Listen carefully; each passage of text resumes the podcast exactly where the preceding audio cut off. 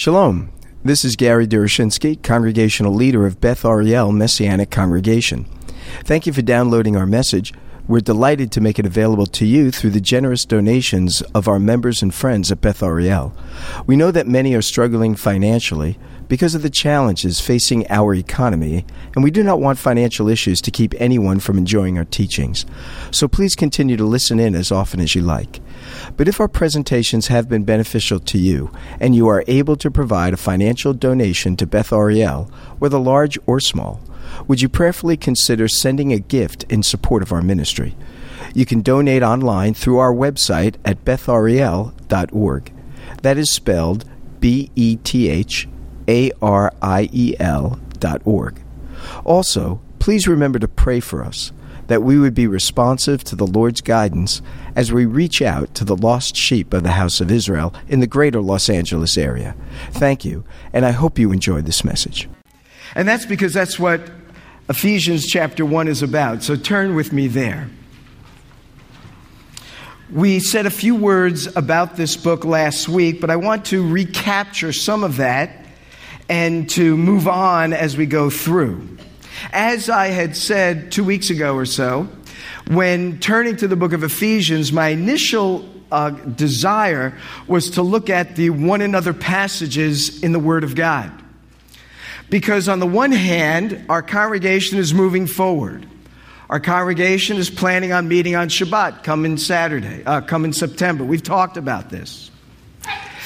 But it is not merely the day in which we gather together, but it is the kind of people we are who gather together that is critical and most important. We are to be a one another people. We are to love one another. I think 15 or 16 times in the Brit Hadashah, in the New Testament scriptures, that injunction is presented to us. That commandment is given. Love one another. That's the preeminent one another passage of all the one another passages. But I like a few others, like uh, bear one another's burdens. I'm always grateful when individuals come alongside and they are bearing my burdens with me and sometimes for me. And so that is one that I cherish. I'm always reminded of Moses, who is observing the battle of the Israelites led by Joshua against the Amalekites as they came out of the land of Egypt. And Moses is on the hill, and as his hands stayed up, the Israelites, the Jewish people, were victorious. When his hands fell, they began to be overwhelmed by their enemies. But here was Aaron and Hur bearing his burdens. He couldn't raise his hands any longer. They lifted it up for him. They were bearing one another's burdens. And that is always a blessing to me. Sometimes I try to bear others' burdens, but I must confess, more often than not, my burdens are bared by others for me or with me. And that may be your case as well. But that is a one another injunction that we are given. There are many others in the scripture, and that's where I wanted to go. But as I turned to one of those one another passages in Ephesians chapter 4, I then began to think that that's the passage of scripture I really wanted to focus on. Chapter 4 and the succeeding or the subsequent verses, because those are chapters and passages that deal with how the body is to function how the local assembly, the congregation of believers, the kahal, the congregation is to gather together and how they are to function with one another. If functioning with one another was easy, Paul would not have had to instruct us on how to do it. Not just in Ephesians, but in the book of Corinthians and in other passages as well. The fact of the matter is, we are all still engulfed in, affected by and prone to sin that wages war in our members, that dwells in our members, and oftentimes is the result of how we act and behave with one another. And so Paul instructs the believers at Ephesus in chapter 4 about how the body is to come together and to function as a living organism with Messiah as the head. He is the head of the congregation. Whether universally or locally, it is He we are attempting to always follow. It is He that we are commanded to obey. He has the final word in all of our lives and in our congregational life as we move forward corporately together in the world that God has placed us in, in the community in which we are located. I wanted to go to chapter 4, and as I began to study chapter 4, I then began to think and reflect on the fact that the first three chapters are Paul's doctrinal foundation. Now, I know the word doctrine scares a lot of people. The word doctrine merely means teaching. I was always one that was drawn to the theological words of God. I was always one that was really interested in the study of philosophy and theology and how the parts fit together. It's one thing to make statements about what the scripture says. It's another thing to have them sort of line up in a symmetrical pattern and how they impact and affect each other. That was always something I found really interesting and wanted to pursue more and more of. When I was in seminary, that would have been my major, would have been systematic theology because that's what I found to be so deeply embedded in my own heart and soul. I wanted to understand how the parts fit together. Other people have other interests and desires equally as important. I'm not saying this is most important, but as I began to look at chapter 4 and the other chapters about how the body is to behave, how individuals are to live, how we are to relate to one another, be that our children, Paul will talk about that in the book of Ephesians be that with our spouses, Paul will talk about that as well in the book of Ephesians. Be it with regard to those in our body who are gifted in a variety of ways, Paul will talk about that. With regard to how we are to be reacting and responding to our leadership, Paul talks about that. This is a very practical book, but it is laid on a bedrock of theological truth. If you don't like theology, you will not like the Bible. If you don't like theology, you will be limited in your understanding of the God about whom theology speaks. After all, theology is the study of God.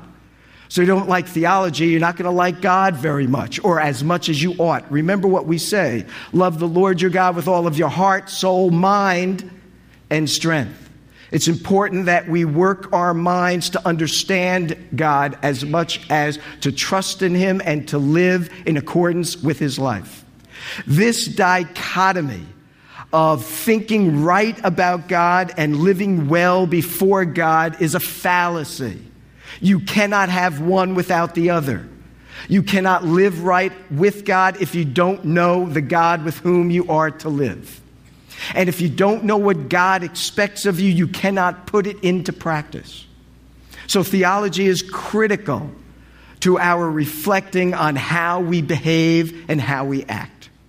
I had the privilege of teaching theology to young people. And of course, when they come in, I said, guys, this is going to be an exciting class. We're going to talk about doctrine. And they'd look at me like, what? I said, wait, we're going to really love this, you know. And they began to learn big words that I would tell them bring them to your parents and watch. You'll see they don't understand it and don't tell them. Tell them they should get a dictionary and look it up, and you'll feel real good about yourself, you know. And they would come and they say, Mr. D, it worked. And my dad is the pastor, or my dad is an elder. I said, just hang with me and you will get through this class and you will love it. Most of them did, maybe not all, but a good many, enough of them to encourage me to do it again and again and again and again. But if you look at chapter 1, 2, and 3, it's all about this theological foundation that Paul lays for us to stand upon that we might be able to live in light of. Now, just take a look at these first few verses, and we're going to go through in terms of these first 14 verses in a summary fashion, because I do want to get to 4, chapter 4. But look at verses 1 and 2. Paul, an apostle of Messiah Yeshua, Messiah Jesus, by the will of God to the saints in Ephesus, the faithful in Messiah Yeshua, grace and peace to you from God our Father and the Lord Yeshua the Messiah. Look at that. Messiah is mentioned three times in these two verses. Do you get a sense of what is important and critical to Paul? It's Messiah. It's his life in him. In fact, in verses 1 to 14, three, 11 times Paul will use that most important little prepositional phrase in Messiah. We read it often in our Bibles in Christ, in Messiah. And so that little phrase, which is over and over and over and over in 14 verses, 11 times it is used, is the whole soul of Paul's life and being. And it is to be ours as well. So, who is Paul? Well, here's an interesting thing. When you look at these verses, he says, Paul, an apostle by the will of God. Now, if I was writing that, I would have said something like, if I was an apostle back then in the first century, I do not believe apostles exist today, but let me just give you a sense of what I might say. And I might read, how does he start it? Gary. that sounds funny, this. Gary, an apostle and graduate of Northeastern Bible College, attender of Dallas Theological Seminary for two years, graduate of Gordon Conwell Theological Seminary, student at Harvard Divinity School, and later education at Hebrew College, and all kinds of seminars and conferences that I attended. That's what I would have written. Now, either people would have looked at that and said, I am not reading that. That guy is really proud of himself. Or he might have said, you know, that guy's got some credentials. Maybe I should listen to him. Paul had credentials. He could have said, Paul, an apostle, student of the revered Gamaliel, member and friend and associate of the very Sanhedrin gathered in Jerusalem, on hand consenting to and encouraging the stoning of one of our former enemies of the faith, Stephen. Could have said all of those kinds of things, but it doesn't do that. Why? Because what is preeminent to Paul is Messiah Yeshua. Is he preeminent in your life? That's the question. Is he central in your life? Now, I'm not going to probe your life. Some might say, I'm not applying this very well, but I'm doing my best. I'm not going to probe your life. You know your life. I do not. Is your life lived in Messiah? Is he central to your life? Have you given your life to him? If you have given your life to him, does it mean anything to you that you did? If it doesn't, you never gave your life to him. Because you cannot give your life to the Messiah of Israel and it be inconsequential for the rest of your life or any moment in your life if he is central to you, if he has saved you and greatly blessed you, well, then our life must be lived for and in him. And therefore, whatever we do, we need to be cautious about what it is we are doing, what it is we are struggling with, because ultimately it is in Messiah that we do so. We sing that song, He gives and takes away, but we don't like the chorus after that, Blessed be His name. Because when the Lord takes things away, we say, How do you say, Blessed be his name? But that's what the psalmist says. This passage in Psalm 118, I had read it in a devotional, and it really struck me because here was one of the preeminent New Testament scholars of our day, D.A. Carson, who's writing this devotional that I receive uh, each day, Monday through Friday at least. And he brought us to Psalm 118. And in that psalm, it says, This is the day the Lord has made. We will rejoice and be glad in it. You can only do that if God is central to your life, if Messiah is central to your life, that He's made the day, and therefore we are to be glorying Him, glorifying Him in it, and rejoicing and be happy in it. I suppose if I was to survey my life, probably more percentage of it is not glad and happy as I would hope or desire or think. But yet, that's what the scripture says.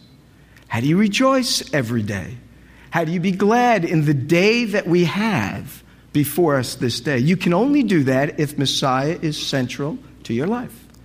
You can only do that if you trust God enough with your life and the circumstances that are impacting on your life. It does come down to this issue of faith and trust. I don't mean believing things that are ridiculous to believe.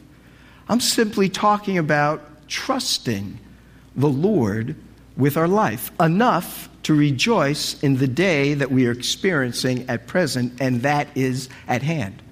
D.A. Carson was saying that he remembered growing up when his parents would be bringing him somewhere or the day was going to involve such and such, and he would whine about what was on the agenda. And his father would remind him, This is the day the Lord has made, rejoice and be glad in it. And he said it wasn't always easy, but he said, You know, now, some 40, 50 years later, I think about those moments because I have plenty of them now that are much more challenging than they were when my father said, We're going here, and I didn't want to go there.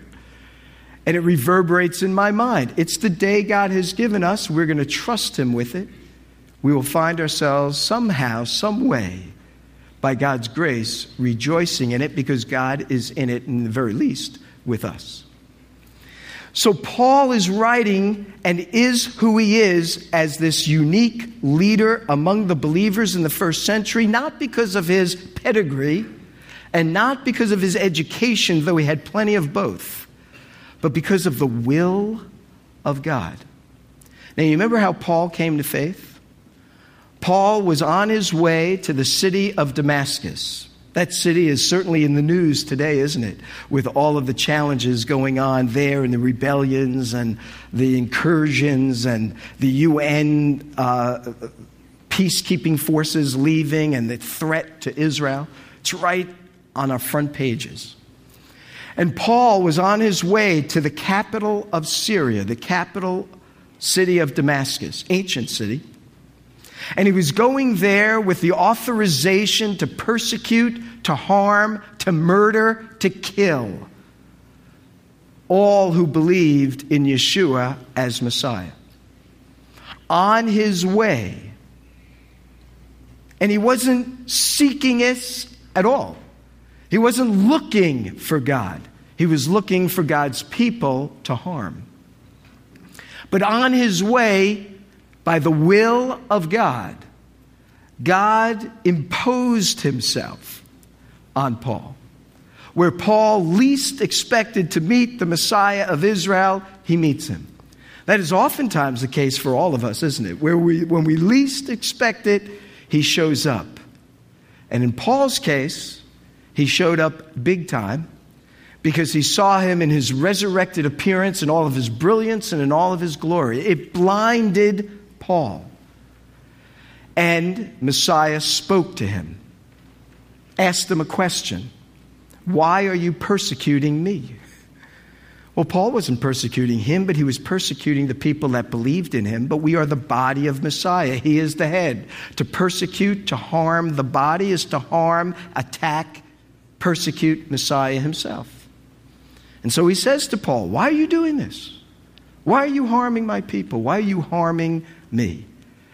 And those with him, they didn't see the sight, but they heard some thunderous voice, and it threw them down to the ground. And Paul then is told to go to Damascus. Now, how many of you know this person? His name is Judas. He did not, he was not a disciple of Yeshua. His name is Judas and he lived in Damascus. We don't know that name very well, or that person, but that's the first person that came alongside Paul to protect him. Because when Paul gets to Damascus, he's taken into the home of an individual by the name of Judas. Judas knew who this man was, and he knew the harm and havoc he was causing to the believers. It was then Ananias to whom God appeared and said, Go to the home of Judas, and you are to place your hands on Paul so that he will have his sight restored, because I have chosen him for me to be a special witness of mine to the Gentiles and the people of Israel. And then Paul spent some three years on his own. It said he did not confer with Peter, James, or John. And God spoke to him and taught him and raised him up as an apostle. So when Paul says, by the will of God, he means exactly that. That God is the one who has orchestrated his life, and God is the one who has brought him to this place to be the leader that he was. On the one hand, it means we who know Messiah and honor his word must pay attention to what Paul writes. Because this is one that God has set his hand upon in a very unique manner.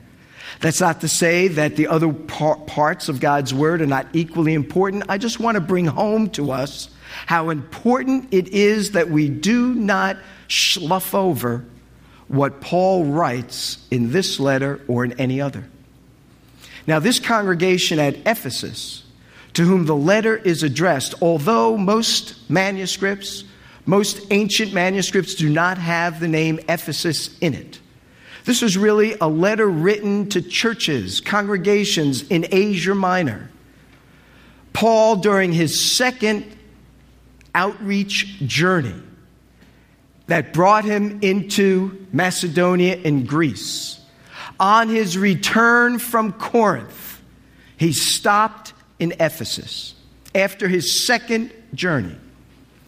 And there he established a congregation of believers, a small body. He didn't stay very long. In fact, he only stayed a few weeks and then handed the work over to those that were entrusted with what he had established. He then leaves and returns back to Antioch in Syria, the home body of believers that sent him out on his journey.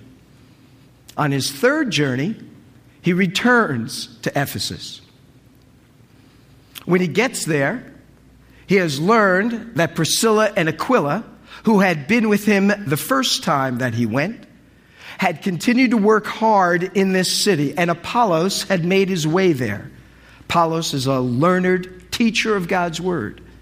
And he spent a number of years in Ephesus teaching the people that were gathered there. He has subsequently left before Paul gets back to Ephesus. Now, Paul arrives. He spends three years in Ephesus. He loved this body of believers. And the work must have impacted some 230 communities that surrounded Ephesus. His work and his word certainly impacted the congregations in the book of Revelation, the seven churches. They must have heard and read Paul's letter. Of course, one of those is the congregation at Ephesus. And so Paul had a very successful ministry here. This was a major city. It impacted millions of people in the ancient world. It housed the Temple of Diana, one of the seven great wonders of the ancient world. People were coming and going, and Paul taught in a lecture hall every week in that city and in people's homes, and he worked as a tent maker. When he left and he was on the shores ready to set sail, he called the elders and he shared with them his final words. You'll see it in Acts chapter 20. He knelt down on the beach with them and he prayed and he left them into the hands of his Lord. He then made his way back to Israel and from there was sent to Rome because he had made an appeal to Caesar. While in Rome, he was imprisoned. While in prison, he thought about the believers that he had impacted and the congregations he had created. While in prison, he begins to write. And he writes a letter to those congregations in Asia Minor, hubbed around the city of Ephesus, which is the letter we're about to look at.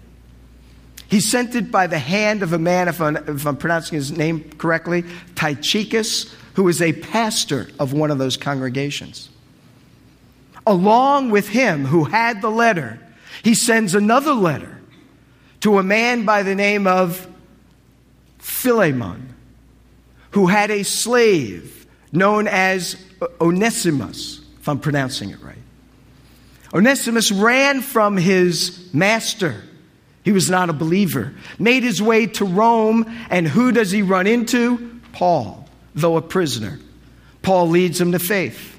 Now he writes a letter to his good friend, Philemon, and tells him that your slave Onesimus made his way to Rome, was led to me by the grace of God, and by God's grace has come to faith, and I'm sending him back to you with this letter.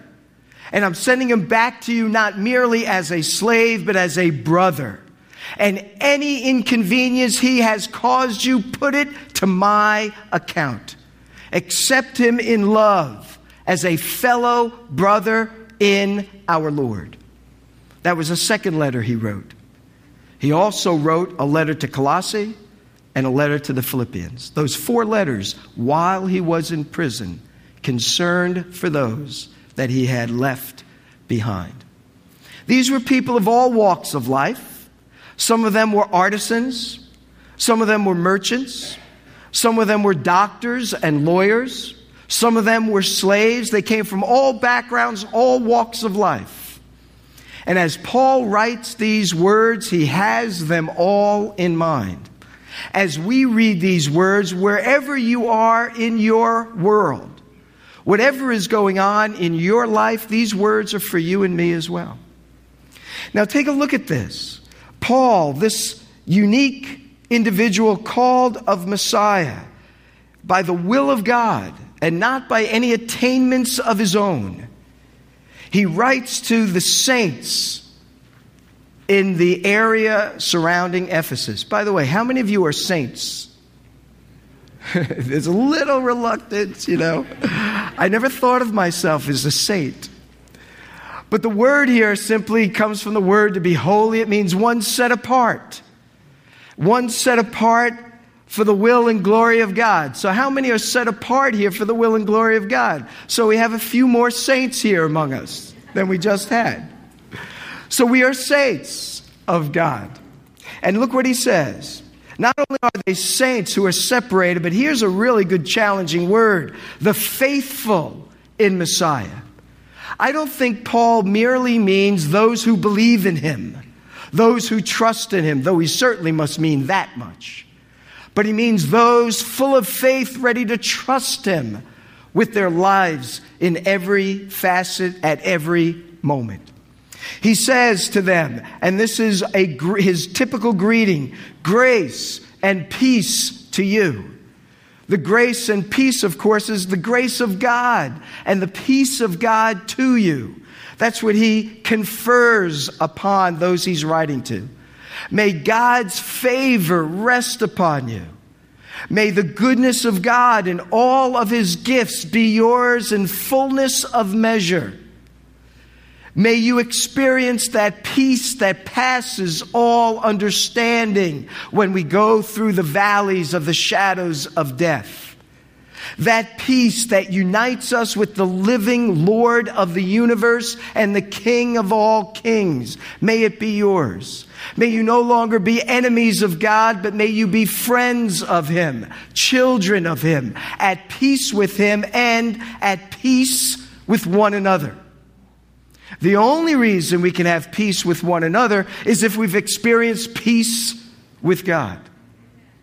And thus, Paul says to these believers, grace and peace to you. It comes to us by God, but it must be activated by us. God can give us His grace, but if we don't exercise His grace, you will not experience all the goodness He has for you. God gives us his peace, but if we're not workers of peace, we will not experience the significance and fullness of it. Yeshua says, Blessed are not those who have peace, but those who make peace. Those who are the peacemakers, he says. So you see, these words are rather froth and deep with all kinds of neat things. We may step back and simply say grace and peace but it's much fuller in Paul's mind than we might at first reading imagine. Now, look at these verses. I do want to take some time to share these with you because they're so powerful to me, and I hope they would be to you. Paul starts this letter with what we would refer to as a bracha, a blessing. He says, Praise be to the God and Father. He's blessing God. Now, here's a great lesson for us to learn.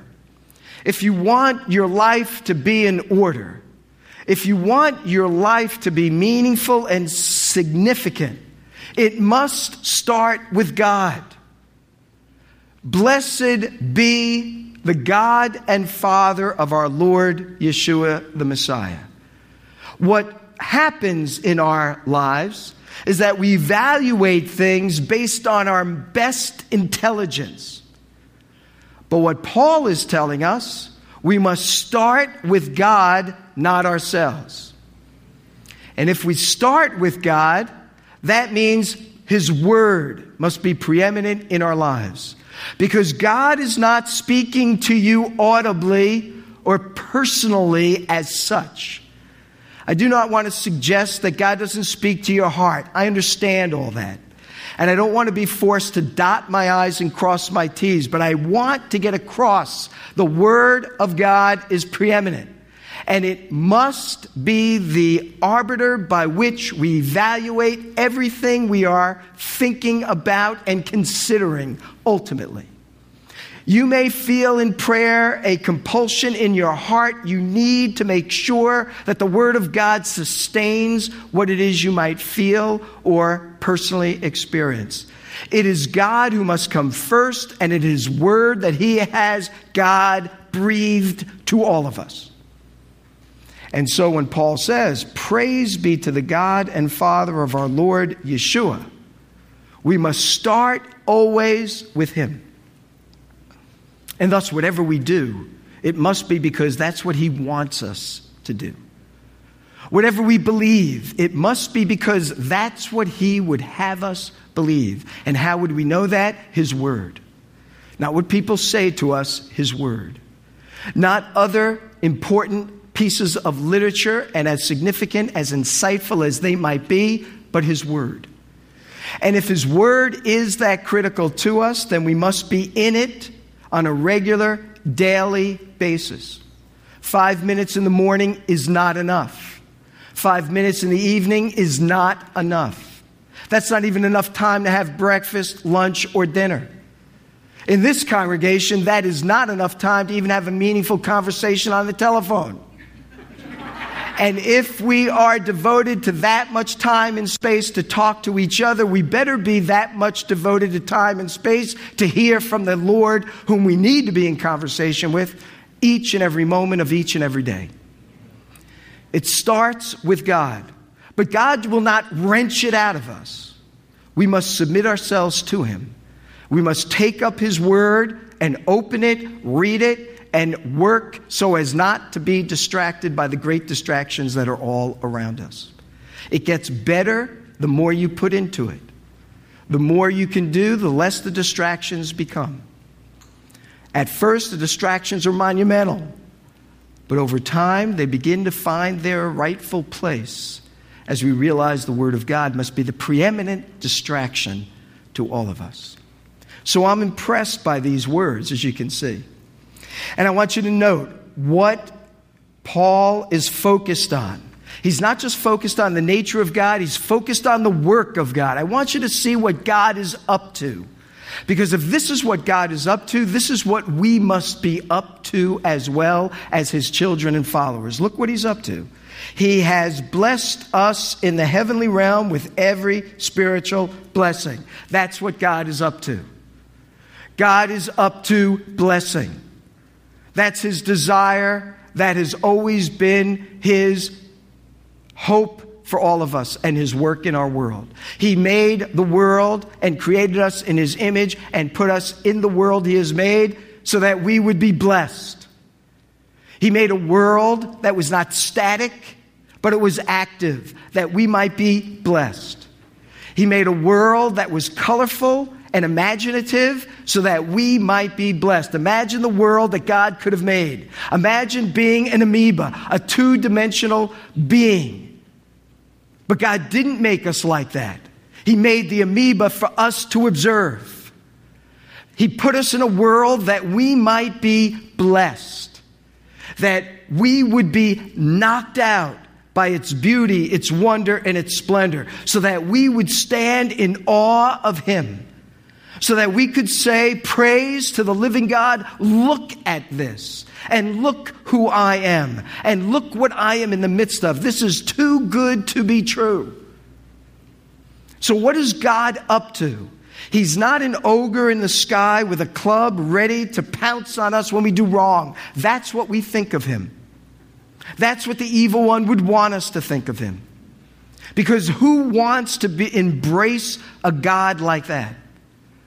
God is after blessing, blessing, blessing. Look what he tells us. Every, every spiritual blessing in the heavenlies. If God had said a hundred spiritual blessings, none of us would complain. If God had said 10 spiritual blessings, we'd all be grateful. But he says every spiritual blessing in the heavenlies. What are some of those blessings? Let me articulate them for you. T- take a look at them with me, will you? Look at verse 4. First of all, he chose you. He elected you. This is the same word used in the Septuagint, the Greek translation of the Old Testament, that's used for Israel being choose, chosen as the people of God. Like Israel, you too. He has set his love upon. He has chosen you. What a great spiritual blessing. Paul tells us, Yeshua himself, we have not chosen him, he has chosen us and He has made us and is making us into His creation. How could anyone not love and appreciate such a God as that? That He would chose, choose us. And look at this. He did this out of His love in verse 4. He did this to demonstrate His love for us. How is it we cannot trust a God like. We didn't even get through anything, right? We just stopped right here for a moment. He chose you. Do you remember when you were on the ball field? I can remember when I was on the ball field. I was a short little guy. I'm not that way any longer. Somebody had said, somebody had said, somebody had said, when they met me. There was a woman who visited from way up north, and she came down because she uses my, uh, our Life of Messiah that's on the website to have a Skype Bible study with people all over the country. And so she said, I wanted to come down to see the congregation to meet you. She said, You know, I thought you were taller. I said, maybe I should just leave it to the radio, you know. Years ago, someone heard me and they thought I was younger. But what do they know? But here's the thing. in love, and I forget where. What? Oh yes, thank you, thank you. But we all had those moments when we were picking teams, and you were chosen maybe last. Anyone have that experience? Oh my goodness! You don't have to admit it. Put your hand up. I don't want to be alone. You know. But many of us have had that. We were not the first guys chosen, but you are now. God has chosen you.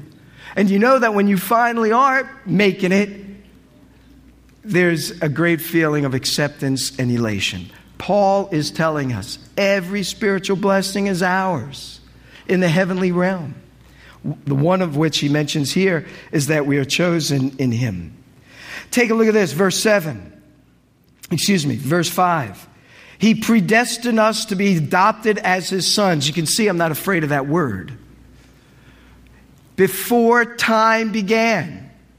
That's how much God has loved you. I know people look at this and say, well, what about free will? Let's put that on the back burner for a moment. God has loved you so much before you even were thought of by your parents, before you were ever conceived hundreds of years before you were ever imagined, thousands of years before you were ever thought of, before the world began. God already knew you, and He already set His love upon you. Whatever you're struggling with, God knows all about it now, but He knew all about it then. And He said, I'm still choos- choosing that one. you know, I want that one on my team. And it doesn't matter what cloth or whatever the term is we've been cut out of. God has chosen you. And look what He's chosen you for. He's chosen you to be one of His children. So just being chosen for a team, that's pretty cool. But to be chosen to be in His family. You know what adoption means to, to people? To be adopted into a family and a household? Sometimes young people don't realize it yet, but when they get older and they mature and they look back and they realize, I was chosen by this family that I would be raised by them. Do you not think that those children would love a loving home that they know they were not just happen up to appear in, but were deliberately chosen for? There is no greater gift a family can give than to take a child and place it in their home. And nothing on their part has mattered at all. Simply that I love this child, he or she will now be my son or my daughter.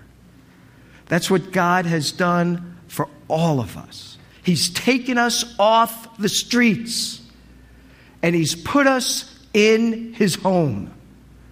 He's taken us off the streets and He's given us brothers and sisters. He's taken us off the streets and He's given us aunts and uncles and grandparents. We are the children of God and the brothers and sisters of one another if we know Messiah. We need to live in light of these truths because these are not theological abstractions. They are the reality of our existence. That's why they are the foundation for how we are to behave.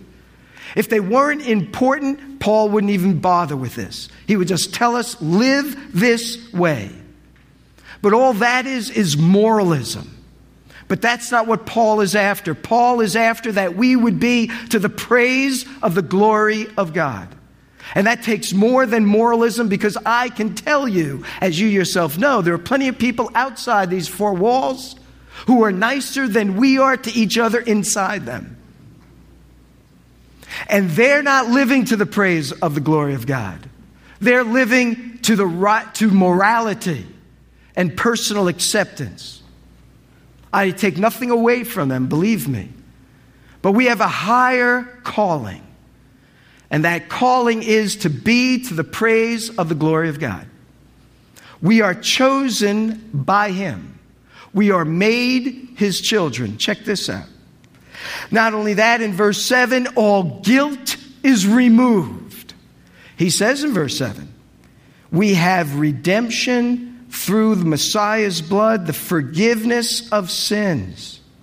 We could hang there for a long, long time. But the point is, no longer do we stand guilty before God.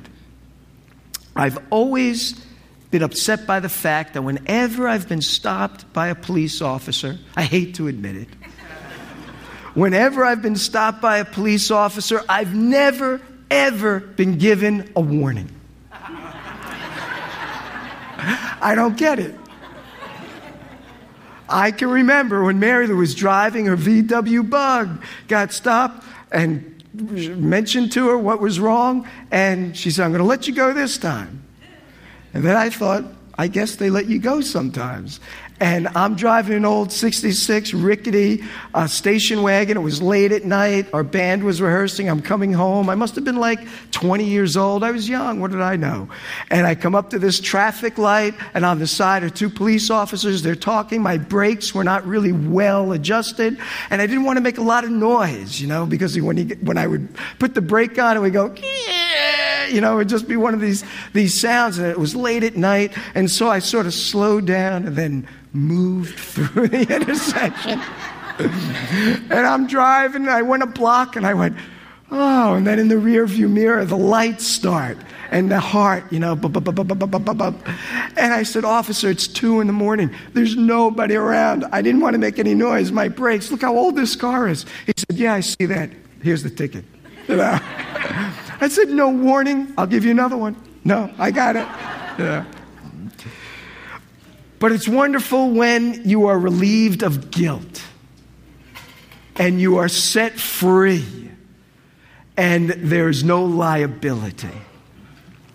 The greatest liability we all share is a liability before the living God who stands as a judge, as our judge. For we all will sit, stand before the judgment seat of Messiah, and he, we will give an accounting.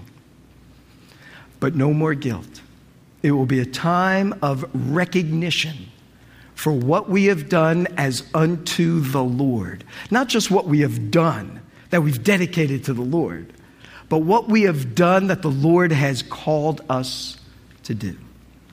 So he tells us we were relieved of guilt. Look at this, verse 9. I'm sorry I'm taking a little long, but I just got to share this. Look at verse 9. He made known to us the mystery of his will. I know we don't like to gossip around here, but all of us like to know what's going on. You know, it's a tender balance, I understand. But God is telling you what He's up to.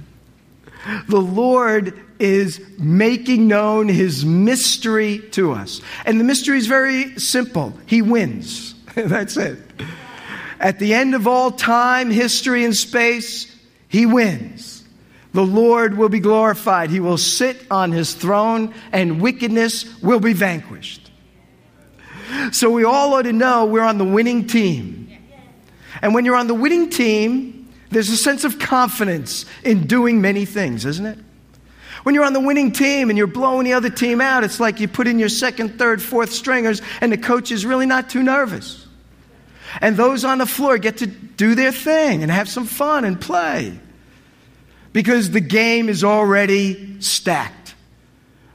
This is the team, like the Bruins. This is the team that's going to win. They're down right now, three to two. That's my hope.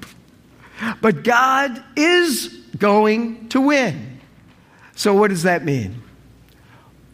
Why do we fear? you know, why are we afraid when God is going to win?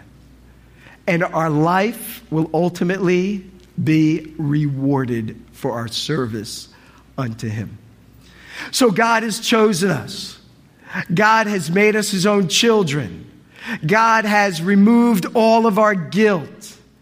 God has said, I'm going to let you in on what I'm doing. You'll be a part of it. You'll get to play in the game, and you don't have to worry about missing the foul shot. You won't have to worry if it's an open net and you miss it, because ultimately we win. And we will be glorified as the children and people of God. Look at this other thing, if I, if I can share this with you. Not only uh, are we chosen, and he tells us uh, his will. But he says in verse 11, let me read this verse. In him we are also chosen, having been predestined according to the plan of him who works everything in accordance, in conformity with the purpose of his will, in order that we who were first to hope in Messiah might be for the praise of his glory. So not only has he chosen us, made us his sons, relieved us of all guilt, and let us in on what he is doing, he then says, and I'm going to enable you to demonstrate these truths to the world around you. You're going to be to the praise of my glory. You're going to be so energized, so gifted, so enabled that your life is going to be a life of praise to God. Your life will be a life that will honor the Lord. Your life will be a life that will lift up the name of the living God before every knee will bow and for whom everyone will confess that Yeshua is Lord to what? The glory of God the Father. You and I will not have to wait to that moment, although I know all of us are looking forward to it. We can do that right now, not just when we come together to worship, but by our life lived out to Him. That is what Paul is saying here. And let me say one last thing. And look at verse 13. And having believed, you were marked in him with a seal, the promised Holy Spirit of God. So, if all that wasn't enough, just so that you know, this is so. this is not just theoretical. This is not just abstractions. These are not just doctrinal ideas. These are the realities of the essence of life. And these essence of life, these elements that make up the essence of life as Paul sees them, you'll notice, are all invisible. And that's what makes it difficult for us because we are so riveted by the tangible and by what can be seen. But it's the things that cannot be seen that are of an eternal nature and worth. And so Paul speaks of the fact that we have been sealed. We've been solidified with regard to these truths by the very presence of the Spirit of God Himself. Just like the tomb that Messiah was placed in, that was sealed by the Roman seal and therefore could not be tampered with under the pain of death, so the Lord has sealed you by His Spirit that no one and nothing can tamper with it. It signifies your security, your assurance. It signifies the very promises of God will be fulfilled in and through you. It signifies that no one and nothing can take them away. And thus, these very first 14 verses, look at the very last line, is meant to draw our attention, phrase, to the praise of his glory. If you thought you were poor, I hope you now realize how rich you are. If you thought you had very little, I hope you now know you have more than you could have ever imagined. And I know that we all struggle with different things in our lives, and that sometimes they're really enormous, and other times they get less so. I hope these truths will help us put those challenges in perspective so we can go through those valleys knowing we never go through them alone. These truths are meant to grip our hearts so that when Paul in chapters 4, 5, and 6 now tells us how we should live, we would say, Yes, Lord, because of who I really am and because of what you have fully done. This is much like Moses. He tells us the creation of the world so that we would see all the good that God has given us, so that when the commandments are given, we would say, Count me in because they must be for my benefit. And so Paul does the same. He tells us of the goodness of God. Look how he has blessed us. And if you look at the very first, third verse, three times, he says, Blessed be the God and Father of our Lord Yeshua, who has blessed us with every spiritual blessing in the heavenlies. And if we have all that, and we do, how could we not be good spouses, husbands to our wives? How could we not be good wives to our husbands? How could we not be good parents to our children and children to our parents? How could we not but love one another? How could we not but work to the unity of the body?